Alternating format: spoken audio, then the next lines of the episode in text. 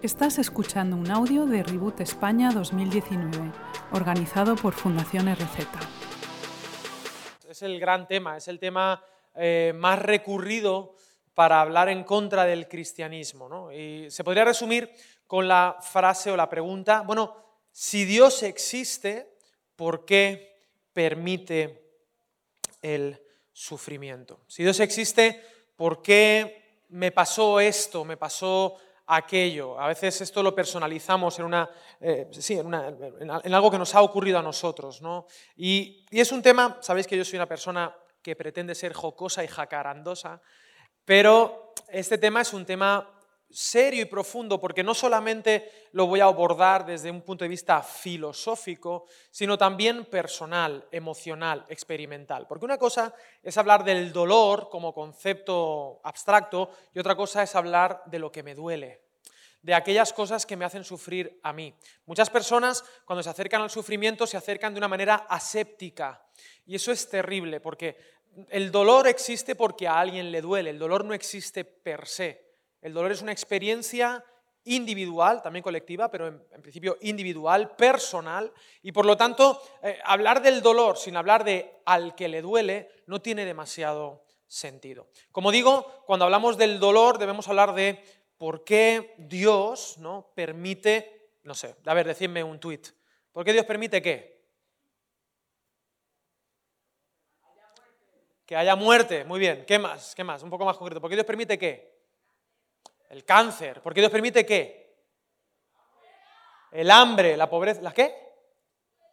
La crueldad. Bien, bueno, todo esto y mucho más, ¿no? Y, y honestamente, por un lado te podría vacilar y decirte, chicos, esta pregunta ya ha sido respondida filosóficamente y no te estaría mintiendo.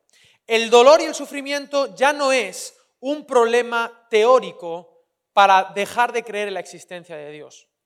C.S. Lewis, ¿lo conocéis a C.S. Lewis? Él escribió un libro fantástico llamado El problema del dolor. Y es un libro, sabéis que C.S. Lewis es una apisonadora de argumentos y va A, B, C, D, E, F, G y resuelve el problema, teóricamente. No solamente C.S. Lewis, otros se han enfrentado al tema. Un filósofo actual muy reconocido a nivel mundial se llama Alvin Plantinga, que tiene un nombre bastante eh, simpático, pero el nombre es un tío serio. Alvin Plantinga. Él resuelve el problema del dolor de una manera teórica y dice, cuando el dolor está dentro de un marco que dé sentido a ese dolor, no es necesario dejar de creer en un Dios bueno si Él tiene razones de sobra para permitirlo, aunque no las conozcamos. Esto que acabo de desarrollar de una manera un poco torpe, Alvin lo desarrolla, y las ardillas, lo desarrolla en todo un montón de escritos, de, ensayos, de libros, donde no hay cómo responderle. Él está ahora mismo a la vanguardia de la filosofía. Y como él, otros. ¿Qué quiero decir? Que el problema del dolor, vamos a hablarlo un poco teóricamente, pero a mí lo que me interesa es al que le duele. Obviamente esto tiene más años, este problema tiene más años que, que, que, la vida. Esto ya Epicuro, el filósofo Epicuro, lo planteaba. ¿Sabéis quién es Epicuro?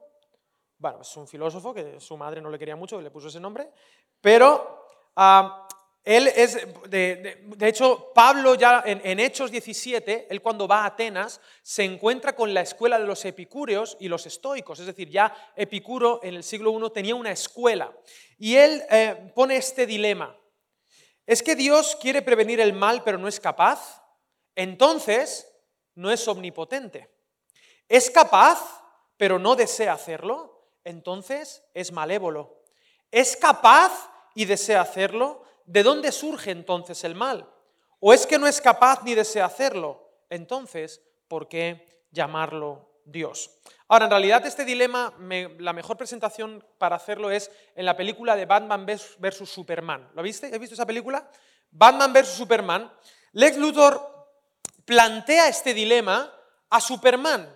Nota aparte, Superman sabéis que es una imagen de Jesús perfectamente. Los guionistas de muchos de los superhéroes se inspiran en Jesús para crear a sus héroes. Superman, su nombre es Kalel, pero en Krypton su nombre es Kalel. Y Kalel ah, significa la voz de Dios. Y hay mucha cristología en la vida de Superman. En, algunas, en algunos cómics, en algunas películas, él muere, resucita. Hay todo un tema, ¿no? Es el hijo de alguien que le habla para salvar al mundo. En fin. Entonces, en este, en este momento de Batman vs. Superman, Les Luthor le plantea a Superman la siguiente frase.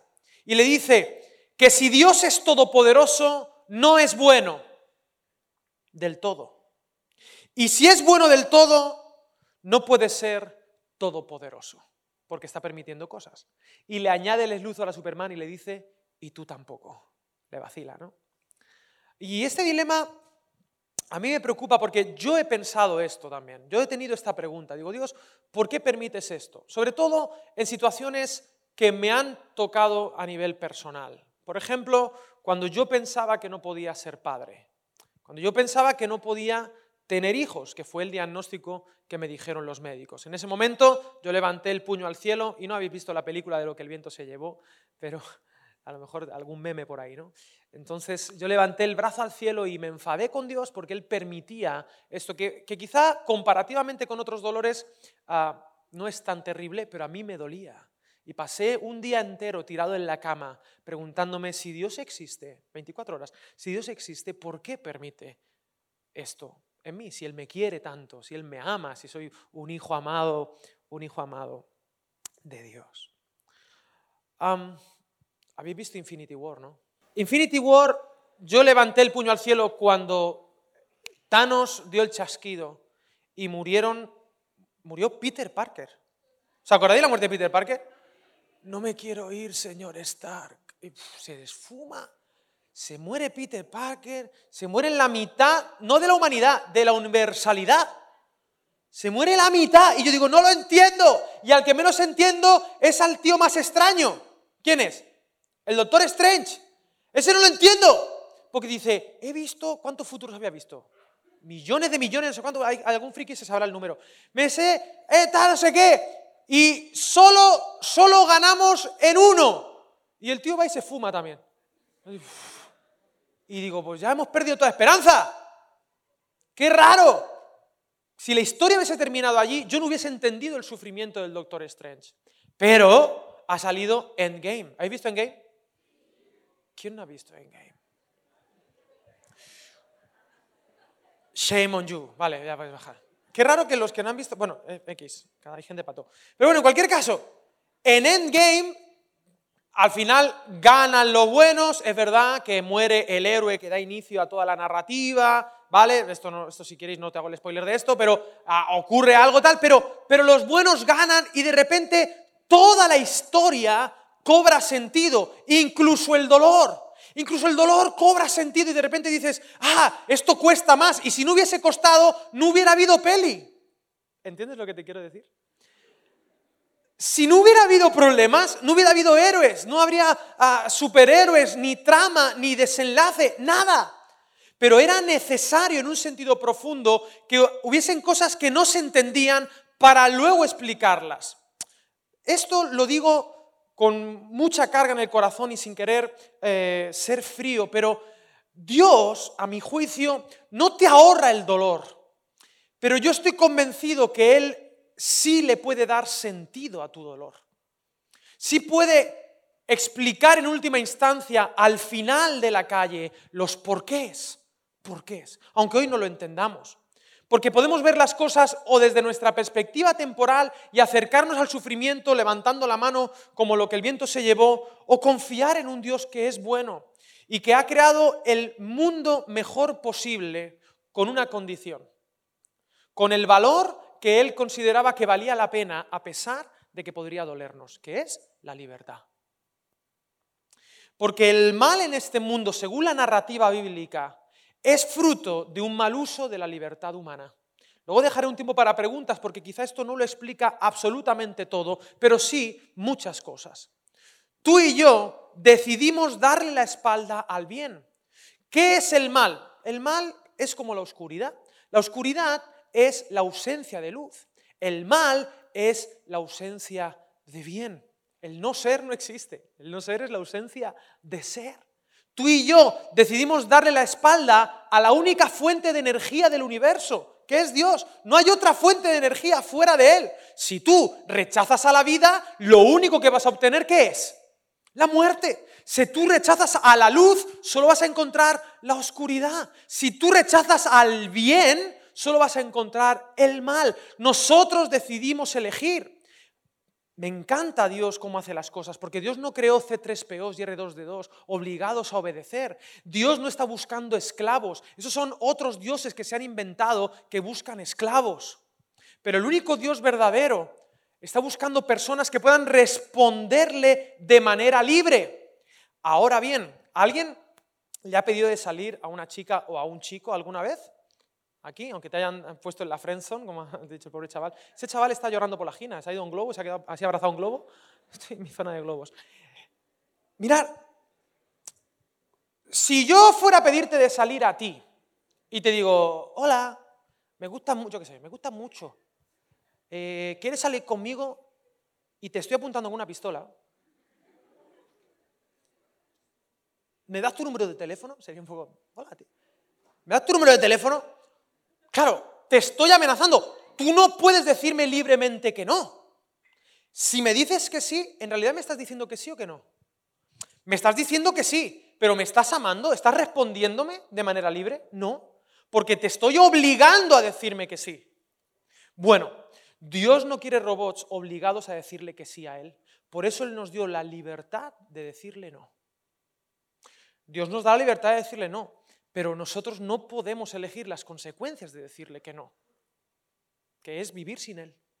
Y esa es la, consecuencia, y eso nos lleva a otras cosas que espero que en el tiempo de preguntas podamos responder. Pero en cualquier caso, Dios te dio la libertad de decirle que no, para que tú le puedas decir libremente que sí. Lo que pasa es que decirle que no a Dios implica que a veces hagamos cosas mal. La mayoría de los traumas de la mayoría de los que estáis aquí es porque alguien te hizo algo. Y te preguntas por qué pasa esto. También puede haber cuestiones de enfermedades y demás, pero la mayoría del dolor humano tiene que ver con relaciones interpersonales. Incluso la guerra es una cuestión interpersonal. La injusticia. Este mundo es rico. Este mundo no tenemos un problema de falta de recursos, tenemos un problema de distribución de recursos hay suficiente alimento para alimentar al doble de la población que hay ahora mismo en el planeta Tierra. Si no, solo vete a la cantidad de, no voy a decir marcas, sí, voy a decir marcas, de que Mercadona, pues Mercadona, pues soy valenciano, pero Consum, Mercadona y todos estos tiran a la basura cantidades ingentes de comida. Zanahorias que como no están rectas las tiran porque están torcidas. Están igual de buenas y al final las vas a cortar. Malgastamos. La mayoría de los problemas de este planeta son por malas decisiones humanas. Ahora, si Dios es tan poderoso como Superman, ¿por qué no lo evita? Es una buena pregunta. Supongamos que Dios lo pudiera evitar y lo hace. Cada vez que, vamos a hablar de Sam Alberry, Sam Alberry ha planteado el, el hecho de, por ejemplo, en una violación, cada vez que alguien quiere abusar de otra persona, Dios, ¡pum!, interviene porque está mal, ¿sí o no? Y detiene la libertad de ese hombre, obviamente, bien hecho. Ahora, si Dios tiene que anular todas las cosas malas, también habría que anular a personas que ni siquiera han empezado a hacerlo. Es decir, eh, yo tengo malos pensamientos. Por lo tanto, mis malos pensamientos, que ya, ya Sam nos ha dicho que eso ya es pecar, entonces Dios me los tendría que anular porque estaría mal. Entonces no podría ni pensar. ¿Me hago entender? Yo voy a pensar algo malo que voy a hacer y ni lo pienso. Cada vez que quiera hacer algo que no debería hacer, dejo de ser humano, Dios interviene y seríamos autómatas. No habría manera de relación real, dejaríamos de ser humanos, seríamos otra cosa, pero no humanos. Y aquí tengo que hablar de otra película. ¿Habéis visto Minority Report? Minority Report... ¿Quién? No voy a hacer que os levante, pues es una película un poquito... Eh, Minority Report es una peli cuyo protagonista es Tom Cruise y Tom Cruise, dice, no sé cómo, se dice bien, Tom Cruise o Tom Cruise. Tom Cruise. Tom Cruise es un policía que forma parte de un cuerpo que se llaman los Precop. Los Precop son unos policías que no detienen a la gente que ha cometido cosas, sino que tienen, se ve que tienen a tres, un poco, están un poco malitos ahí en una piscina así, tirados, pero que adivinan el futuro y entonces ven el asesinato que tú vas a cometer. Entonces, ¿qué hace el Precop? El Precop sabe lo que va a pasar y van a la casa de alguien y lo detienen, pero todavía no ha hecho absolutamente nada. Pero saben que al día siguiente va a cometer un asesinato. O saben que a la hora va a pasarle algo. O que va a abusar de alguien. O que va a cometer, queriendo sin querer, un homicidio. Y entonces la policía detiene antes de cometer el delito. ¿Es eso justo o injusto? Imagínate que los precops vieran todo nuestro mal. Yo estaría siempre detenido. ¿Y tú? Yo dejaría de ser libre. Dios consideró que la libertad del ser humano valía la pena. Que crear un ser independiente de él, que pudiese decirle que no, a pesar de, las, eh, de los peligros que eso llevaba, valía la pena para salvarnos. Además, ¿qué respuestas da Dios al dolor? Dios al dolor no solamente responde de manera filosófica. Dios al dolor, eh, cuando te ha pasado algo así malo, a mí eh, lo que más rabia me da, si eres cristiano, ¿no? Te viene alguien y te dice, ah, te pasa esto, vale, pues voy a estar orando por ti. Y se va. Y tú te quedas así con cara de tonto, vale, hasta luego. Y no le interesa tu vida. Dios no es así. A Dios le interesamos.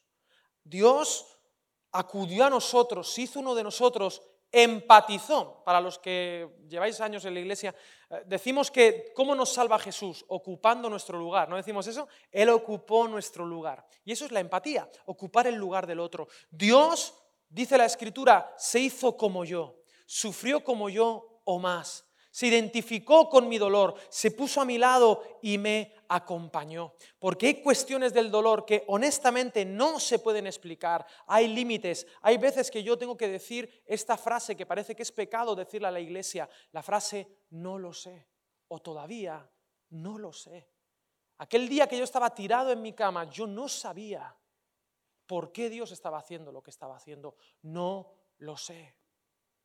No lo sé. No sé por qué mueren estas personas. No sé por qué ocurren estas catástrofes. No lo sé. Pero sí sé que Dios vino a, este planeta, se hizo como yo. Y en la cruz Él decidió perdonarnos a todos. Y Él sufrió absolutamente todo. Y en una, de una manera extraordinaria, por sus heridas, por su dolor, yo soy, fui y estoy siendo curado, estoy siendo sanado. ¿Os acordáis de C.S. Lewis del problema del dolor? Es muy listo C.S. Lewis, es un tío inteligentísimo. Un tío que hizo las crónicas de Narnia, que escribió mero cristianismo, que uno de sus mejores amigos era J.R.R. Tolkien y juntos eran bonicos los dos. Y él fue, probablemente Lewis fue el primero en leer El Hobbit, el primero. Tío inteligentísimo. Y él había resuelto el problema del dolor y llenaba todos los auditorios respondiendo mucho mejor que yo acerca del problema del dolor. ¿Sabéis qué pasó? C.S. Lewis se casó. El amor de su vida una poeta norteamericana. Algo tenía. Bonica, le gustaba. Era su alegría, joy. ¿Y sabes qué pasó? Que tuvo un cáncer terminal y eh, se casó con ella y al poco tiempo su mujer falleció. Una de las mayores alegrías de su vida. La perdió, no pudo disfrutarla demasiado tiempo. El autor del problema del dolor, creyente, él escribió otro libro, justo después de fallecer su mujer. Ese otro libro se llama Una pena en observación. Una pena en observación.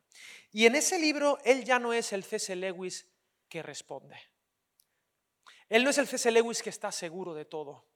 Él es el C.S. Lewis que hace preguntas sinceras y que a pesar de todo en última instancia, confía, pero no termina de entender.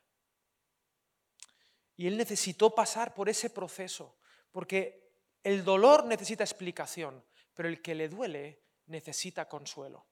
Y como iglesia tú y yo creo que debemos enfocarnos más en consolar que en explicar el dolor, aunque a veces puede tener explicación. Cuando termina Endgame te das cuenta de que todo tiene sentido, pero a veces hay que esperar un poquito de tiempo. un mes después de aquel día depre, yo fui al médico con mi mujer, porque en principio, ah, bueno, voy a contar la historia mejor al revés. Me dijeron que nosotros no podíamos tener hijos. Me dijeron, bueno, inténtalo. Dije, bueno, por lo menos buena, buena cosa es, pero no se puede.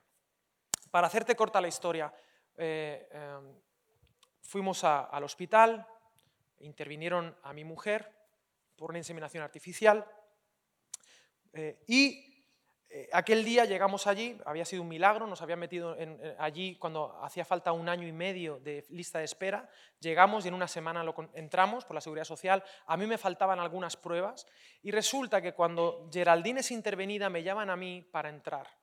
Yo entro, a mi mujer Geraldine, cuando yo entro allí, mi mujer estaba recién intervenida, todavía estaba tumbada, y me dice la doctora, mira, la hemos intervenido, tenéis tres intentos, pero no vamos a volverlo a hacer porque no, es imposible. Si hubiéramos hecho tus pruebas antes, no, ni, hubiéramos intentado pinchar a tu mujer durante semanas, porque había estado eh, haciendo una serie de cuestiones.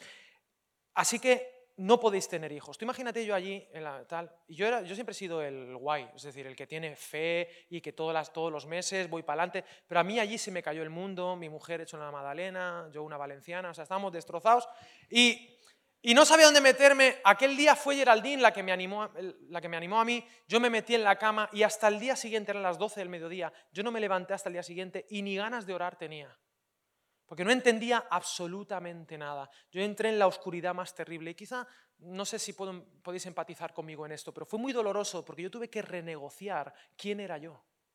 Pues yo pensaba que iba a ser padre y ahí había puesto mi identidad. Estuve unos días muy desanimado, mi mujer se hizo una prueba de embarazo, dio negativo. Pero el 28 de diciembre mi mujer a las 6 de la mañana me despierta como una loca, mi mujer a veces, ¡Ales, Alex, Alex! A las 6 de la mañana.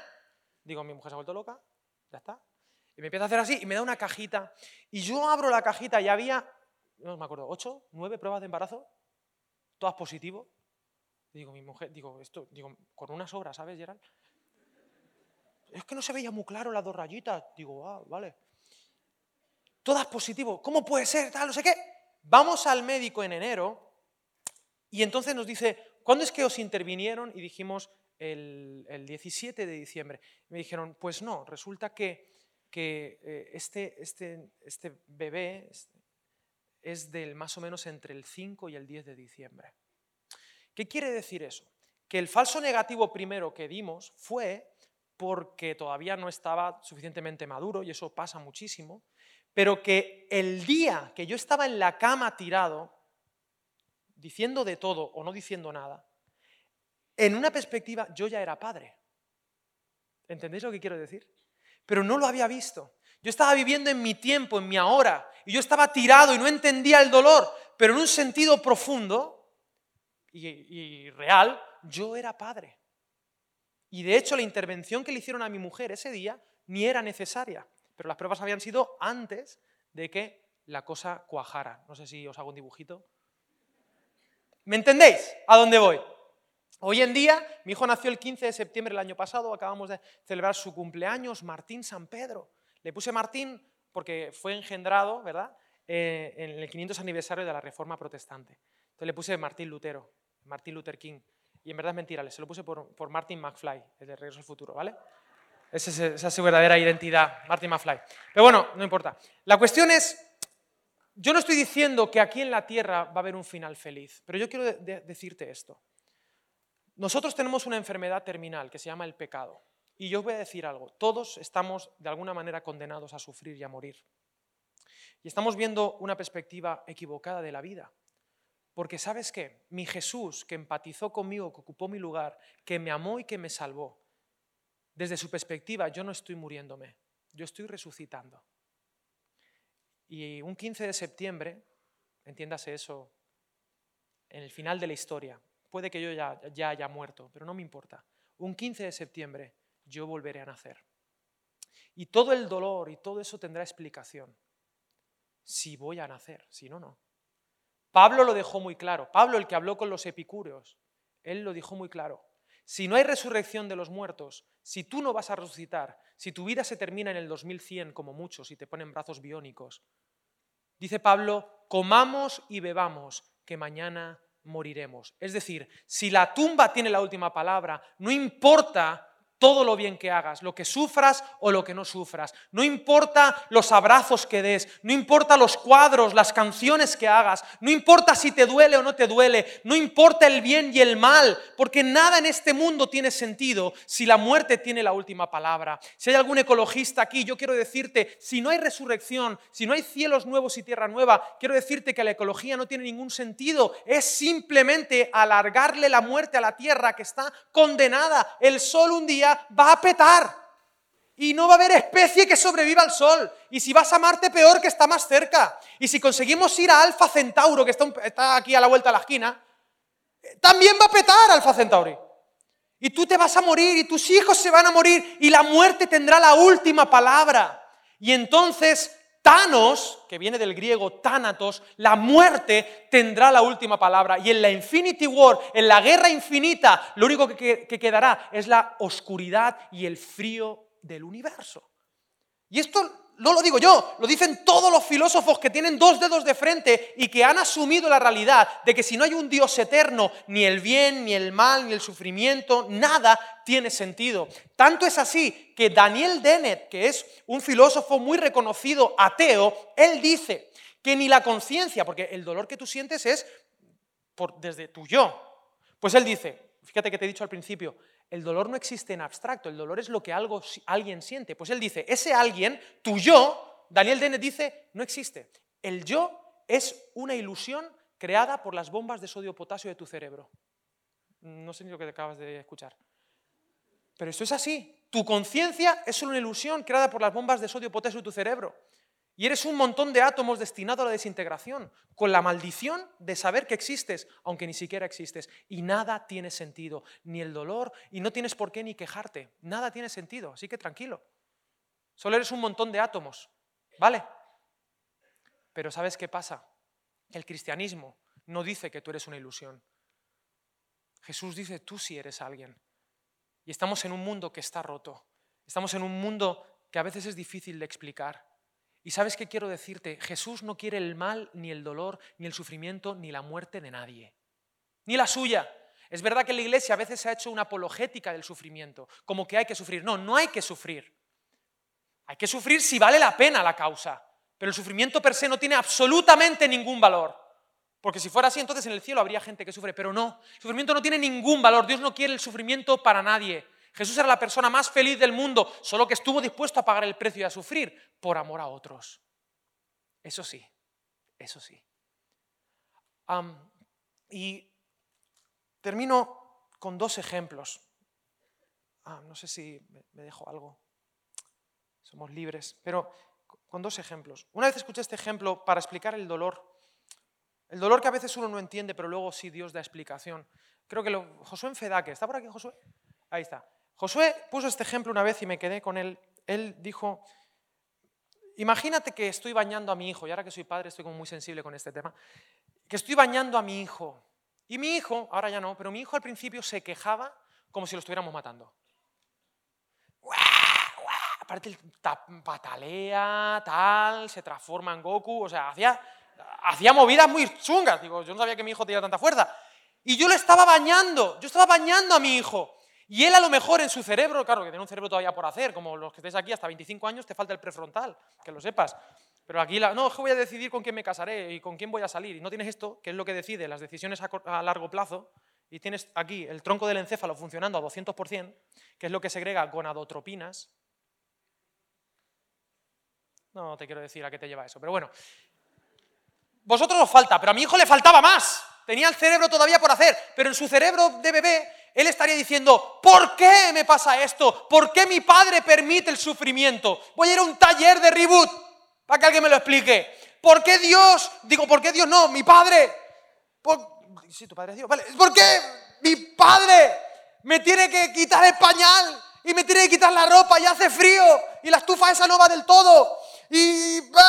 ¿Y por qué me tiene que poner el champú este? Y ahora, ahora está el de Nenuco de no llores más, pero a mí me gusta el otro el de que pica. ¿Y por qué? ¿Por qué me escuece? ¿Y por qué hace esto? ¿Y por qué tiene que hacer así? ¿Y por qué tal? Y preguntándose y levantando el brazo en el cielo y pongo a Dios por testigo, voy a hacer una película. O sea, mi hijo indignadísimo. Si mi padre existe, una pregunta que estaba haciéndose mi hijo. Yo lo veo que es poderoso porque puede conmigo, pero no es bueno. Y si es bueno, no sabe cómo evitar este mal, no es poderoso. Estuve a punto de llamarle a mi hijo a partir de ahora Epicurio, Epi. Digo, te voy a llamar Epi. Vale. Pero entonces el baño termina, le seco, le pongo el pañal, le pongo el pijama y con un poco de suerte se duerme. Y comprende que él tiene, bueno, no sé si lo comprende todavía, pero enténdenme. Cuando madure, comprenderá el por qué. En ese momento él no lo entiende. Y yo a veces me veo un poco así, como un bebé quejándome. ¿Por qué? Y Dios, en un sentido profundo, sin querer banalizar, a lo mejor me está limpiando, me está bañando. Y a lo mejor no me voy a dormir, no voy a descansar en este, pero si hay eternidad, entonces vale la pena. Si no, comamos y bebamos, que mañana moriremos, evita el sufrimiento, conviértete, sé un hedonista, haz lo que te dé la gana, un cínico, haz lo que quieras con tu vida, no hay bien, no hay mal, no hay manera. Pero si hay un Dios, vale la pena confiar en Él. Y termino con esta otra anécdota. Yo he venido de Valencia, ¿Valencia? Eh, es la cuna de uno de los pintores del siglo XX más reconocido, no es Picasso, no es Dalí, pero es Joaquín Sorolla, que es la parada del AVE con la que uno viene aquí, los que vamos en AVE. Entonces, Joaquín Sorolla, Joaquín Sorolla fue un pintor conocido como el pintor del iluminismo, valenciano. hay cuadros de él en, museos de Nueva York, que es probablemente el tercer pintor más reconocido, no es Picasso, pero sí, es muy bueno. Él pintaba pinturas de, la playa de la Malvarrosa, que es una playa que no te recomiendo que vayas a ciertas horas, pero vas allí y él se llamaba el, pintor de la luz, porque él, sus cuadros alucina, parece que estás en la playa. ¿Cómo es posible que con la pintura haga que, que ese cuadro sea una bendita luz? Ahora bien, si tú te acercas mucho al cuadro, ¿sabes qué es lo que ves? Tachones, borrones y mal pintado, que mi hijo Martín lo pintaba mejor. Dices, esto está fatal, esto no vale para nada, aquí no hay luz, aquí no hay nada, me han vendido la moto. ¿Por qué? Porque mi perspectiva está muy cerca. Pero cuando tú te alejas del cuadro y empiezas a ver desde otra perspectiva, dices, menuda obra de arte.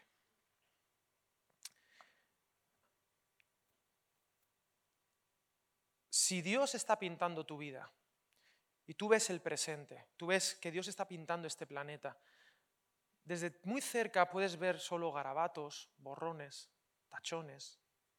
Pero te invito a que amplíes, open your mind, ¿vale? Que tú abras tu mente y que aprendas a ver en la perspectiva de la resurrección. De repente descubrirás que tu vida, en medio de esos tachones, si Dios la está pintando, es luz.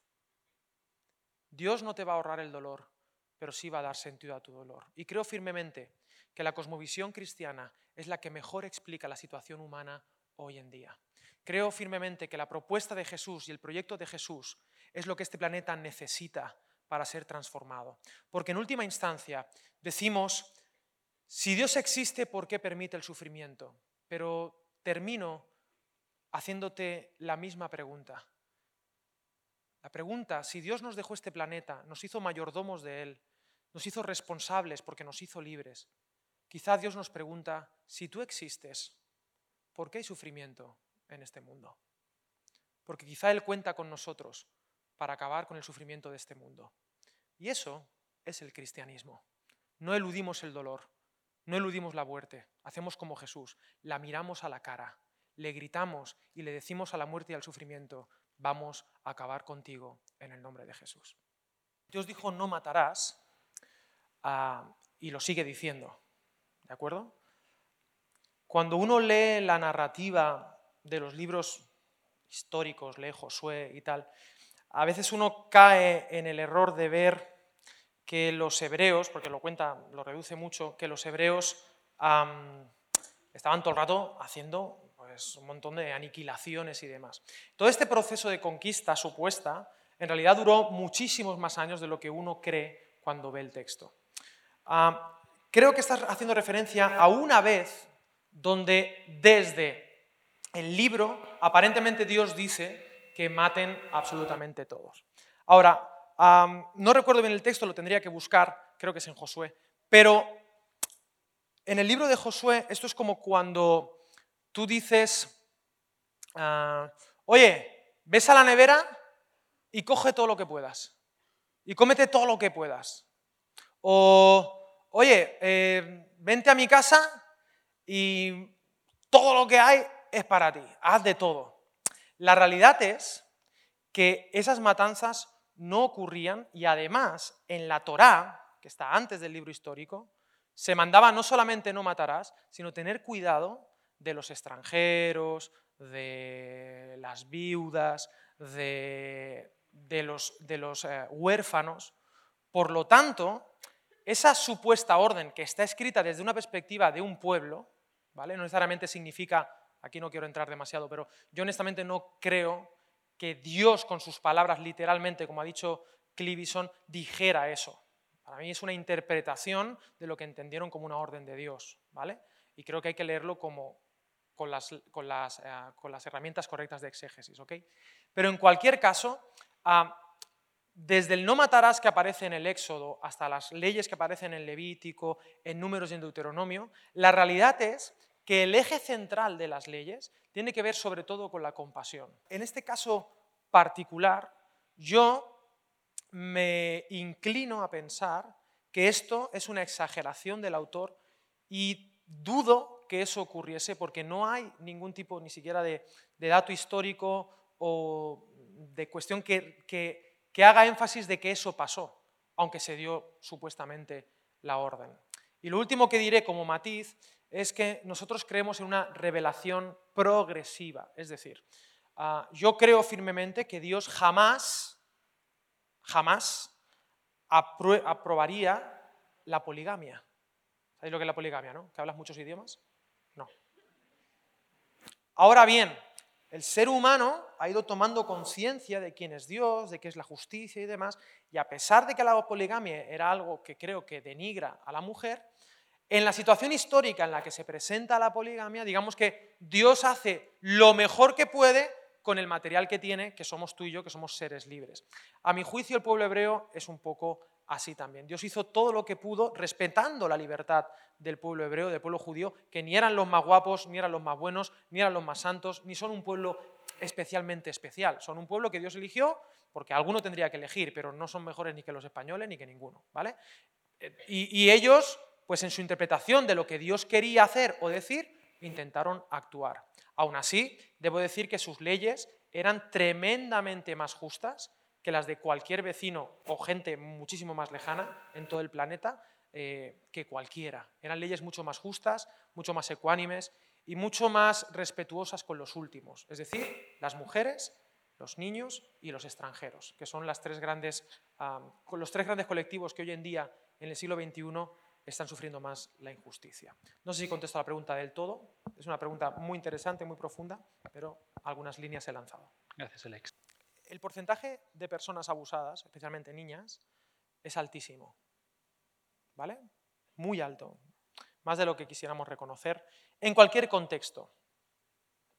La pregunta que planteas en la iglesia no debería ocurrir, pero ocurre por una sencilla razón, porque la iglesia está hecha de gente que es pecador, aunque debería ser un lugar seguro, sobre todo para los últimos, ¿no? para los que, o para los más frágiles.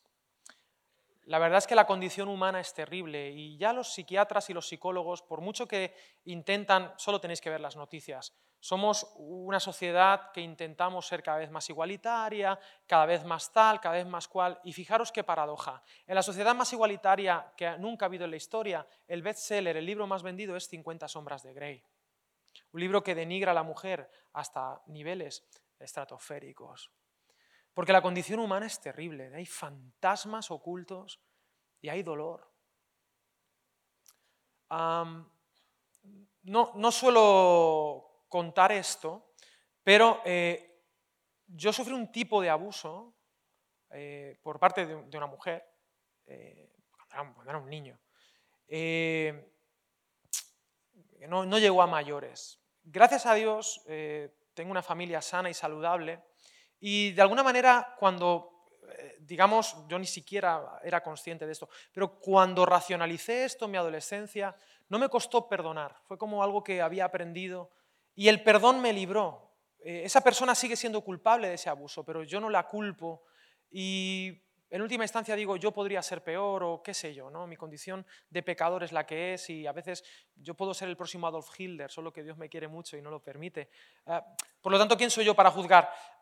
Ahora, es injusto lo que, lo que ocurrió y a veces hay personas que sí que les afecta porque además, si es en un contexto de iglesia, en un contexto intrafamiliar, en el núcleo donde más seguridad deberías sentir, resulta que es donde más daño te han hecho. Entonces, si tú has sido abusado o has sido abusada, mi consejo es que necesitas hablarlo con alguien con, el que puedas empatizar. Si te echan la culpa, entonces no hables con esa persona, ves a buscar a otras personas, ¿vale? Porque eh, culpabilizar a las víctimas es demasiado común en nuestro país, pero busca a alguien con el que puedas hablar, con el que puedas contar esto y con el que puedas librarte de eso, porque necesitas perdonar. No eso no significa que la otra persona no sea culpable, pero sí quitarte una losa muy grande que te está limitando a ti.